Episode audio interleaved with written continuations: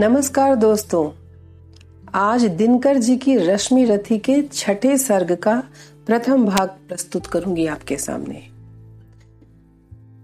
कृष्ण, कुंती सबने पूरी कोशिश कर ली, पर कर्ण दुर्योधन का साथ छोड़ने को नहीं माना। अब महाभारत का युद्ध तो निश्चित हो चुका था। भावी युद्ध के दुष्परिणामों का विचार सभी के मन को विचलित करता था। किंतु सबसे ज़्यादा दुखी, सबसे ज़्यादा चिंतातुर थे दूरदर्शी भीष्म पितामह। बाकी लोगों को ये दिख रहा था कि युद्ध विजय करने के पश्चात उनको क्या क्या मिलने वाला है। किंतु पितामह को दिख रहा था कि किसका क्या खोने वाला है। और पहली बार वे युद्ध से विचलित हो रहे थे, क्योंकि दोनों ही तरफ़ उनके अपने ही कलेजे के टुकड़े थे, जो युद्ध की बलि वेदी पर मर मिटने को तैयार थे। इस सर्ग में दिनकर जी ने एक बहुत बड़ा सवाल भगवान श्री कृष्ण पर उठाया है कि अगर कृष्ण सचमुच चाहते तो धर्म युद्ध के नाम पर होने वाले इस विध्वंस को रोक सकते थे। क्योंकि जब चक्रवर्ती सम्राट पांडव सिर्फ़ पाँच गाँव लेकर सुलह करने पर राज़ी हो गए थे तो क्या विश्व शांति की स्थापना के लिए यदि कृष्ण उनसे कहते तो क्या वो अपने तुच्छ से पाँच गाँवों की मांग को छोड़ नहीं सकते थे? दुर्योधन के द्वारा शांति प्रस्ताव ठुकराने के बाद श्री कृष्ण कह सकते थे कि तुमको विध्वंस नहीं करने दूँगा, भाई को भाई से लड़ने नहीं दूँगा तो तुम जो चाहो वही सही। पांडव वापस चले जाएँगे और अपना राज्य मांगने फिर कभी वापस नहीं आएँगे। परंतु ऐसा नहीं हुआ। ऐसा नहीं हुआ और रक्त की धाराएँ बहने को मचल उठी, तलवारें म्यान से बाहर आने को खनक उठी, मानवता के नेत्र मुंद गए और वीर पुरुष युद्ध वेदी पर प्राण न्यौछावर करने को तैयार हो गए। और स्वयं भीष्म पितामह, जो थे तो कौरवों के सेनापति, किंतु धर्म की सुरक्षा हेतु उन्होंने भी अपना जीवन इस युद्ध की वेदी पर त्याग दिया। नरता कहते हैं जिसे सत्व क्या? वह केवल लड़ने में है, पौरुष क्या केवल उठा खड्ग मारने और मरने में है?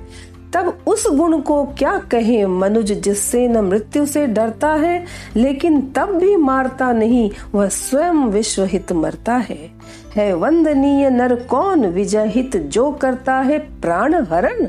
या सबकी जान बचाने को देता है जो अपना जीवन? चुनता आया जय कमल आज तक विजयी सदा कृपाणों से, पर आह निकलती ही आई हर बार मनुज के प्राणों से। आकुल अंतर की आह मनुज की इस चिंता से भरी हुई, इस तरह रहेगी मानवता कब तक मनुष्य से डरी हुई। पाश्विक वेग की लहर लहू में कब तक धूम मचाएगी? कब तक मनुष्यता पशुता के आगे यो झुकती जाएगी? यह जहर न छोड़ेगा उभार। अंगार न क्या बुझ पाएँगे? हम इसी तरह क्या हाय सदा पशु के पशु ही रह जाएँगे?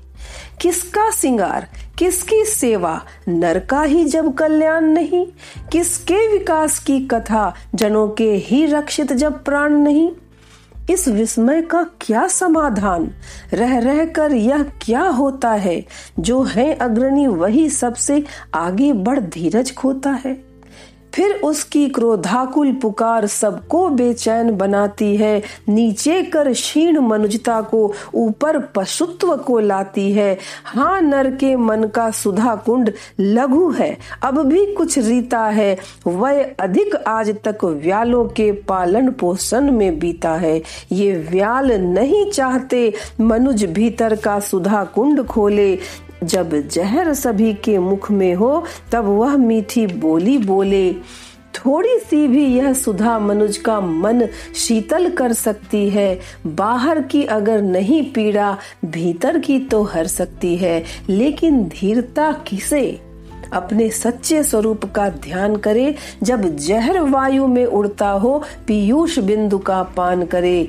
पांडव, यदि केवल पाँच ग्राम लेकर सुख से रह सकते थे तो विश्व शांति के लिए दुख कुछ और न क्या सह सकते थे? सुन कुटिल वचन दुर्योधन का।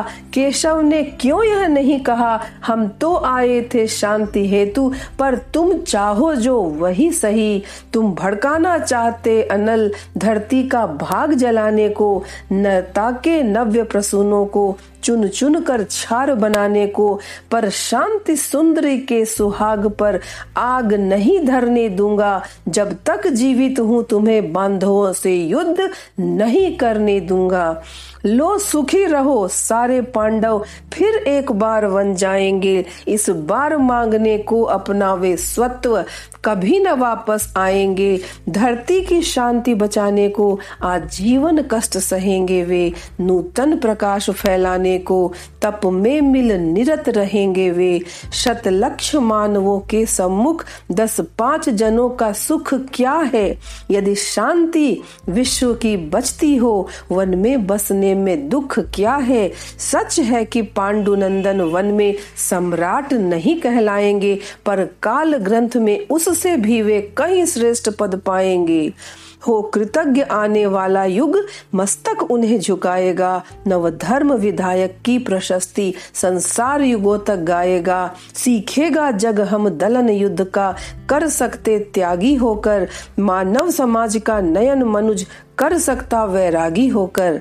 पर नहीं विश्व का अहित नहीं होता, क्या ऐसा कहने से? प्रतिकार अनय का हो सकता, क्या उसे मौन हो सहने से?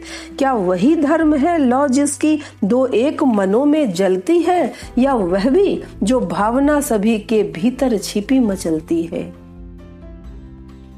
सबकी पीड़ा के साथ व्यथा, अपने मन की जो जोड़ सके, मुड़ सके जहाँ तक समय उसे निर्दिष्ट दिशा में मोड़ सके। युग पुरुष वही सारे समाज का विहित धर्म गुरु होता है। सबके मन का जो अंधकार अपने प्रकाश से धोता है। द्वापर की कथा बड़ी दारुण, लेकिन कली ने क्या दान दिया? नर के वध की प्रक्रिया बढ़ी, कुछ और उसे आसान किया?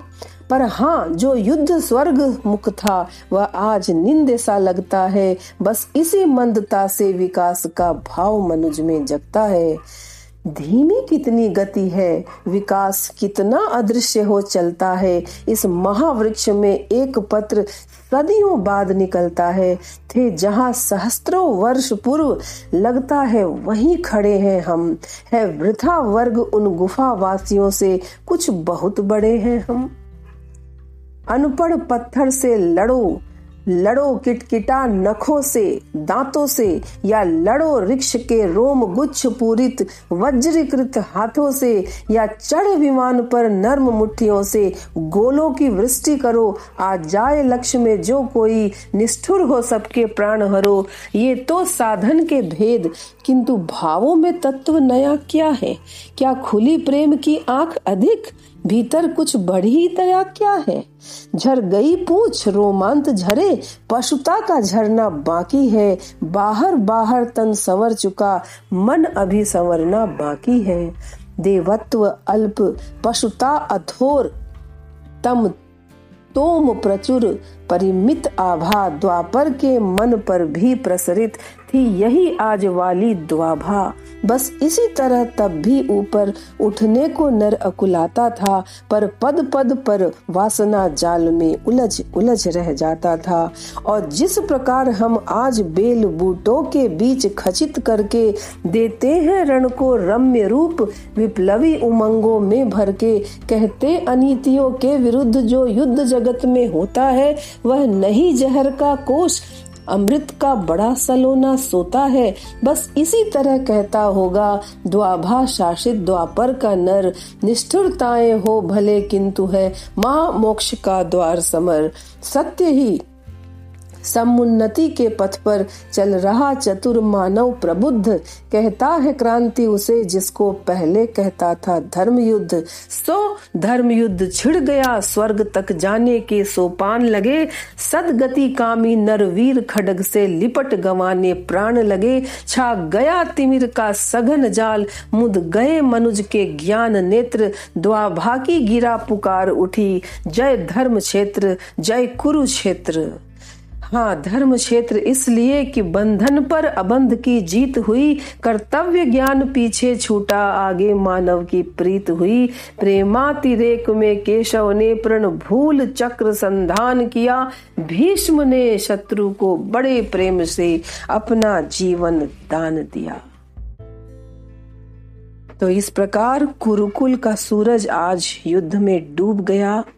सारे कुरुक्षेत्र में महाशोक छा गया। पितामह शर सैया पर सोए थे।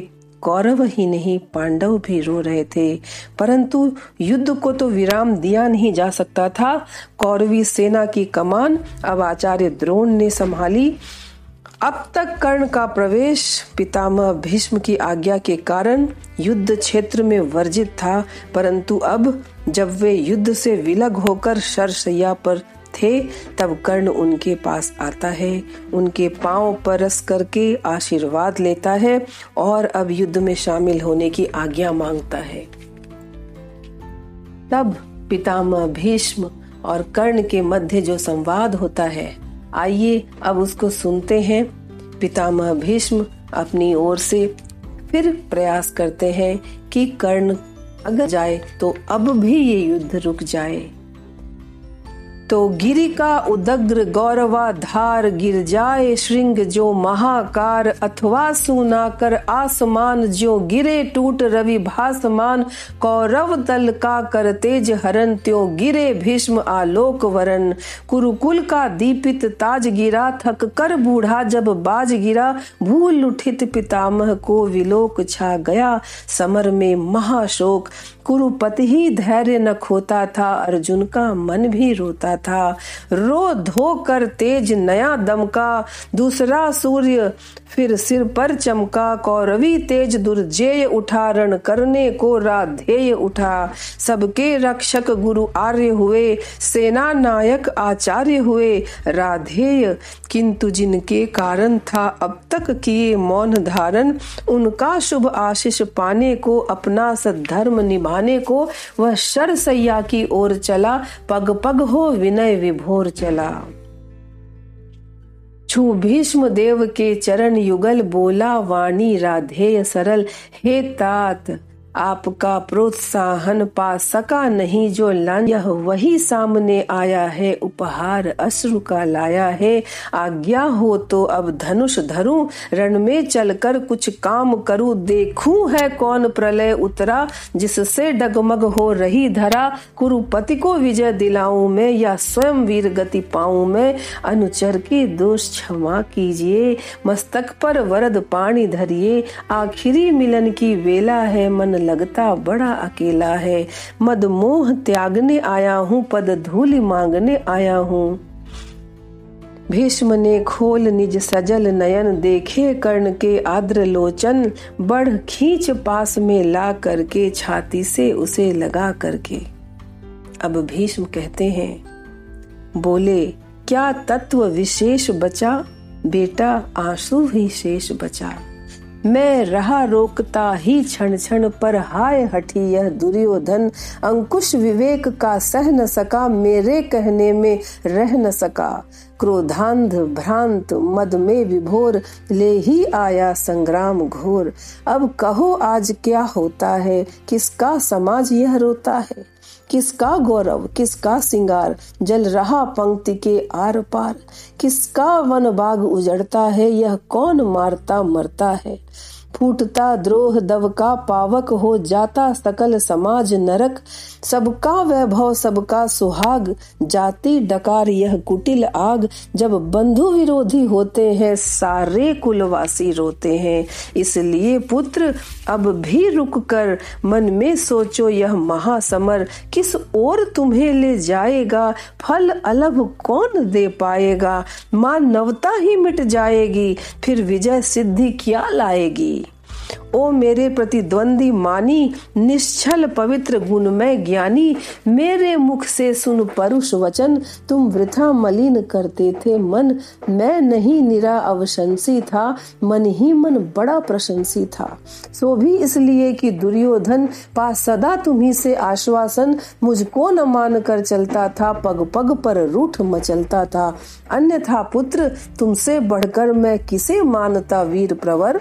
पार्थोपम रथी धनुर्धारी के शव समान रणभट भारी, धर्मज्ञ धीर पावन चरित्र दीनो दलित के विहित मित्र, अर्जुन को मिले कृष्ण जैसे, तुम मिले कौरवों को वैसे।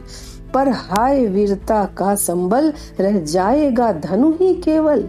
या शांति हेतु शीतल शुचि श्रम, भी कभी करेंगे वीर परम। ज्वाला भी कभी बुझाएँगे, या लड़कर ही मर जाएँगे। चल सके सुयोधन पर यदि वश, बेटा लो जग में नया सुयश।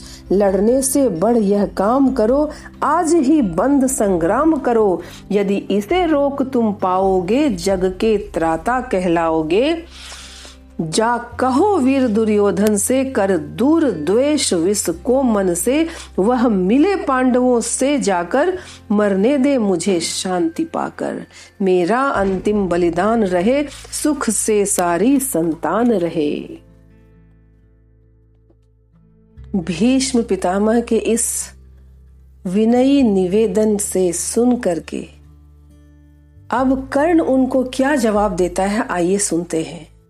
तो कर्ण कहता है हे पुरुष सिंह कर्ण ने कहा, अब और पंथ क्या शेष रहा? संकटापन्न जीवन समान है बीच सिंधु में महायान, इस पार शांति, उस पार विजय। अब क्या हो भला, नया निश्चय? जय मिले बिना विश्राम नहीं, इस समय संधि का नाम नहीं। आशीष दीजिए विजय कर रण, फिर देख सकूँ ये भव्य चरण। जलयान सिंधु से तार सकूँ, सबको मैं तार सकूँ। कल तक था पथ शांति का सुगम पर हुआ, आज वह अति दुर्गम। अब उसे देख ललचाना क्या? पीछे को पाँव हटाना क्या? जय को जय को कर लक्ष्य चलेंगे हम, अरिदल का गर्व दलेंगे हम। हे महाभाग, कुछ दिन जी कर देखिए और यह महासमर, मुझको भी प्रलय मचाना है, कुछ खेल नया दिखलाना है। इस दम तो मुख मोड़िए नहीं, मेरी हिम्मत तोड़िए नहीं। करने दीजिए स्वव्रत पालन अपने महान प्रतिभट से रण। अर्जुन का शीश उड़ाना है, कुरुपति का हृदय जुड़ाना है। करने को पिता अमर मुझको, है बुला रहा संगर मुझको। गांगेय निराशा में भरकर बोले तब, हे नरवीर प्रवर, जो भला लगे वह काम करो। जाओ रण में लड़ नाम करो। भगवान शमित विष तूर्ण करे, अपनी इच्छाएँ पूर्ण करे। भीष्म का चरण वंदन करके, ऊपर सूर्य को नमन करके, देवता वज्र धनुधारी सा, केसरी अभय मगचारी सा, राधेय समर की ओर चला, करता गर्जन घन घोर चला। तो इस प्रकार छठे सर्ग का प्रथम भाग मैं यहीं पे विराम देती हूँ, समाप्त करती हूँ। अगले बार छठे सर्ग के द्वितीय पार्ट में हम लोग मिलेंगे और कर्ण युद्ध के लिए प्रस्थान कर चुका है। उसके अत्यंत अनोखे अनोखे रण कौशल हम लोग देखेंगे और घटोत्कच का वध भी देखेंगे। तब तक के लिए नमस्कार, धन्यवाद।